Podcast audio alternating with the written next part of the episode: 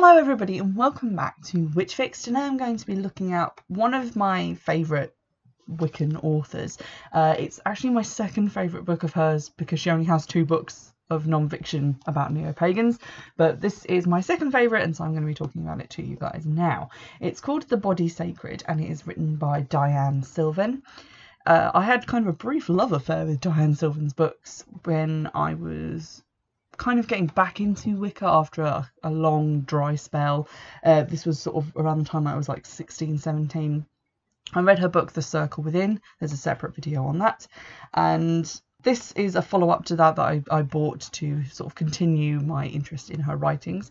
And I'll also be talking a bit about her as well and her blogs, etc. So Dianne Sylvan, I originally discovered through just the Circle Within, but also through her website at the time, which was Dancing Down the Moon, which was a blog, and has since been um, sort of abandoned. And Dianne Sylvan has moved over to just Dianne Sylvan, Crazy Beautiful new blog, which is more to do with the writing and is a more professional and less personal sort of thing around the time of that move, like 2010 ish, she posted a few things about how she was kind of moving away from Wicca, how she wasn't really Wiccan anymore. But on her new website, which I've just checked in with because I didn't really follow it for a while, I kind of got out of touch with where she was at religiously. Uh, she does describe herself as sort of pagan esque, uh, but no longer Wiccan. So I suppose this is another lesson in people write books and then those books are static. And if you pick up a book and read it and you think, oh, this is great, this is what that person still believes now. Well, it's been 10 years since that book came out. They probably believe other things. And it's interesting to check back in with them where they are ideas wise, because if that first book inspired you, maybe something else that they've done recently is also quite inspiring. For example, uh, Dianne Sylvan's blog talked a lot about ahimsa, the principles of non-violence, veganism, and ecstatic dance, and movement as prayer, which are all very interesting topics. And I do encourage you to go and read those blogs. I will link them in the description box because she's a very good writer and there's a lot of humour in what she writes. Which brings us back to The Body Sacred. Like I said, this is the second book that she published. Uh, it's by Llewellyn, like published under Llewellyn, so that tends to be where I find most of my books. It was printed in 2005 originally, so it's quite older now, but still definitely applies in many, many ways. Although some of the terminology in it is not as inclusive of different gender identities and different sexualities as it potentially could be if it was written now, but it's definitely not in the same category as being transphobic or exclusive as some of the other titles I've looked at.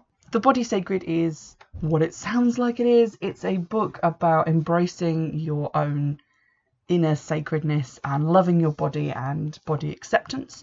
So, if you're interested at all in the body positivity movement, um, this is specifically aimed at women, but I suppose a lot of it could be considered universal.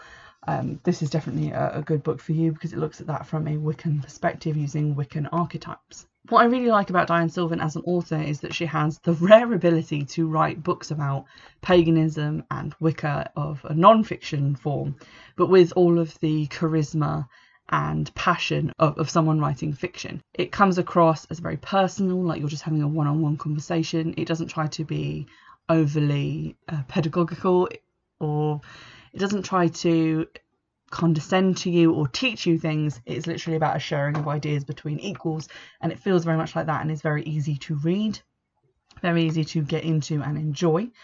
The one thing I would say is that it does contain quite a lot of exercises. So the book is broken down into chapters focusing on different archetypes. There is a bit of introduction to the archetypes, some information, and then some exercises, and then some further reading. So it doesn't break it up a lot with exercises, which I, uh, is one of my pet peeves about book because I want to be able to read the book and not stop every five minutes to feel like I should do an exercise. But it does have exercises in it which are very helpful, and I've done quite a few of them. This is probably the only book with those in that I have done some of them. Just to read you a bit from the about this author, about this book section right at the beginning, it says The Body Sacred is a book about our bodies. It's about how we treat them, and moreover, how we should treat them. It's about what it really means to say, Thou art Goddess, and how we can take the thread of that meaning and spin it around our lives to bind up the gaping wounds that society and self hate have created in our minds, hearts, and spirits. This book is written primarily for women, though I am perfectly aware that men have plenty of body image problems of their own. I, however, am a woman. I can't write a book for men any more than I could write one for Baptists. I don't have the hubris to pretend I can understand the male perspective except through the lens of my own, and it's not exactly the most objective in the world. So I really like that, and I actually bookmarked this way back when I was reading uh, Witch by Lisa Lister because obviously that's way more recently published, sort of like 2017, 2018, and this came out way, way, way ago but this still felt like it was a lot more accepting and a lot less pushing people away and being exclusive than that title was. Although this doesn't mention trans people, it very much just breaks it down into the cis binary of men and women. It was obviously a lot a longer time ago, and it doesn't always say things like, oh, a woman's body is just limited to the women's organs. It's about the archetypes that apply to women and they would also apply to trans women. So in that way, it's a lot easier, I think, to read it in such a way as it being more inclusive. This is sort of carried into the first section called Return to the Altar. So from page 57, there's a note that says, the terms masculine and feminine translate into male and female in my own practice, but that may not be the case in your own. Your goddess may in fact be a fierce warrior maid, Gender isn't the issue. Finding equilibrium between the two major forces in the universe, however you envision them, is the goal. I come from a fairly traditional god and goddess as equals perspective, so if my saying action is a masculine trait offends you, just remember that energy in and of itself does not have genitals. And that's very much what I mean. It's very much more open and accepting in a way that I think some recent books about Wicca haven't been. They've been more focused on it being like a woman thing and that equaling vagina. And this kind of takes a step beyond that and is less simplistic in its interpretation, which I really liked. The book itself is divided into eight sections. So at the start, you have the Fall from Grace, which lays out the terms of what Sylvan refers to as the body war. It sort of talks about self esteem and how we are sold products, consumerism centering on the beauty industry and plastic surgery, things like that. Then you have section two, Return to the Altar, which is about sort of bringing it back into a pagan practice and talking about how we view deity and how that is disconnected from how we view ourselves. Then there are the archetypes that are talked about throughout the book that each has its own section, and these are the reflection, the mother, the healer, the lover, the dancer, and the crone these are very much like what they say on the tin. It sort of starts off with a definition of what that archetype means to Dianne Sylvan, throws in a few ideas about what it could mean to other people, and then talks about how we can bring it into our lives and practices, and then provides some exercises to work with the archetype, understand it more, and then quite a rigorous section on further reading. Just to feed back into what I was saying earlier about it being a lot more open and a lot less dogmatic than some other more modern Wiccan books. Uh, there's a section in Return to the Altar called The Lady's Many Guises, which raises the point that the triple goddess, how we usually understand it as the maiden, mother, and the crone, is not the only phases in a woman's life. There are many other different things that we do, and we've come kind of a long way from the more restricted times that women found themselves in when those were basically the only roles and they were very much defined by who they were living with, what their marital status was, and whether they could have children. Uh, for example, from page 53, Menarche, childbirth, and menopause are some of the greatest mysteries of womanhood, but they are not the only changes that occur in our lives. Women now have so many more options out in the world. We don't go straight from our father's house to our husband's anymore. When you leave your parents' house and strike out on your own, not ready to settle down but no longer a child, which of the three do you fit into? What about those of us who don't have any children, or those who have them, and then they grow and leave home, leaving the woman in a state between mother and crone that is neither? The triple goddess paradigm also has a very linear feel to it, as if there is only one order you can go in. It's entirely possible that you never had much of a youth, never felt at all like a maiden. Later, though, you find yourself free and embracing the childlike self you never had a chance to enjoy. Can't you be a maiden then?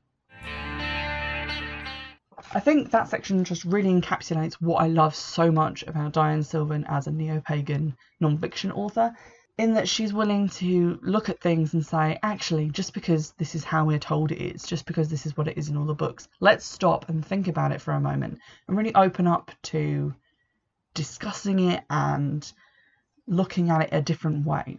I think a lot of Wicca books that you get now just kind of retread the same information over and over and over again. It's definitely been my experience while reading to review a lot of Wicca 101 books. They tell you this is, and they don't tell you why, and they don't tell you how you can interpret it in different ways. And I think Dianne Sylvan comes at it from a more philosophical bent, which is really accessible and really friendly to read uh, but also questions quite a lot of things in a way that feels daring and different when everything is else, else is saying the same thing. Like the athame means this the chalice means this this is the way we celebrate the sabbats and this is how we see the gods. She's saying well hold up.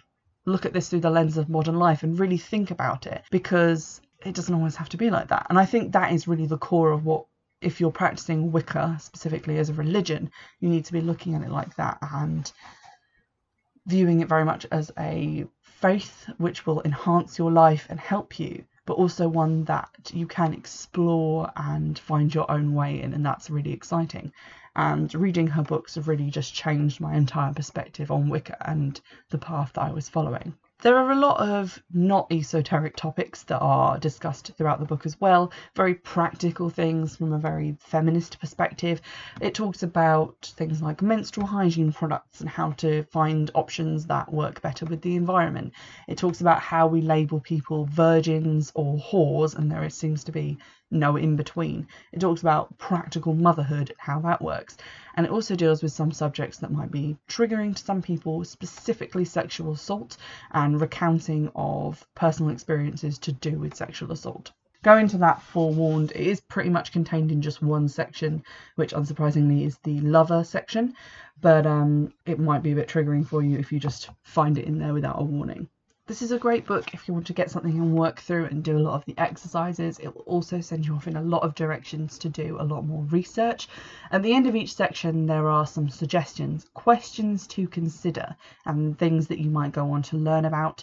At the end of the healer section, for example, on page 174, it says uh, suggestions for exploring the healer. And then the three points are to make a point about learning about human anatomy. So learning how the body works, which sounds like a simple thing, but a lot of people work healing magic with no idea about what actual ailment they are trying to cure and how it works and things like that. Also, to sit down and make a list of all your health problems and then to list the parts of your body that exactly that work exactly the way they're supposed to. Um, and just to be grateful for the way that your body works and to think about all the ways in which it works for you and then also to find a method of alternate healing and learn something about it. Again, it sounds really simple, but being able to work with that kind of thing also kind of feeds into Wiccan practice as well and can help you in ways additional to Western medicine. So you're kind of covered in three directions Western medicine, uh, more herbal, holistic medicine, and also magic and prayer. Then there is a recommended reading section. Not all of the books in these sections are about Wicca. Some of them are about uh, feminism, some of them about the dye industry, some of them are about, in this case, herbal healing. Um, so it's a real kind of gamut on different things that you can read about. So, for example, in this section, you've got Better Basics for the Home Simple Solutions for Less Toxic Living by Annie uh, Berthold Bond, but also Wheels of Life A User's Guide to the Chakra System and Meditation Secrets and things like that. Also suggested are music, uh, different mantras and things like that that you can buy on CD and listen to, and web resources, which is really interesting. They also sometimes suggest, not in this section but in others, videos or films that you can watch. And sprinkled throughout are prayers, poems. It feels very personal. It feels very much like you're reading a journal that someone has written or a book of shadows that they've written with specific purpose of dealing with the human body and all of the things that that encompasses life stages healing diet industry all of that stuff just packed in there it's a really great book and if you are going to buy a book about the body, about all of those things that I've just mentioned, this is definitely a great one to get from a Wiccan standpoint. I wouldn't say, and I'm not going to pretend, that it's entirely trans inclusive. It's very much written from a cis female perspective because it is so deeply personal. But the thing about this book that sets it apart from other books that I've talked about in the past is that the author acknowledges this and says, I wrote this book from my own perspective, which is the only perspective that I can really write from.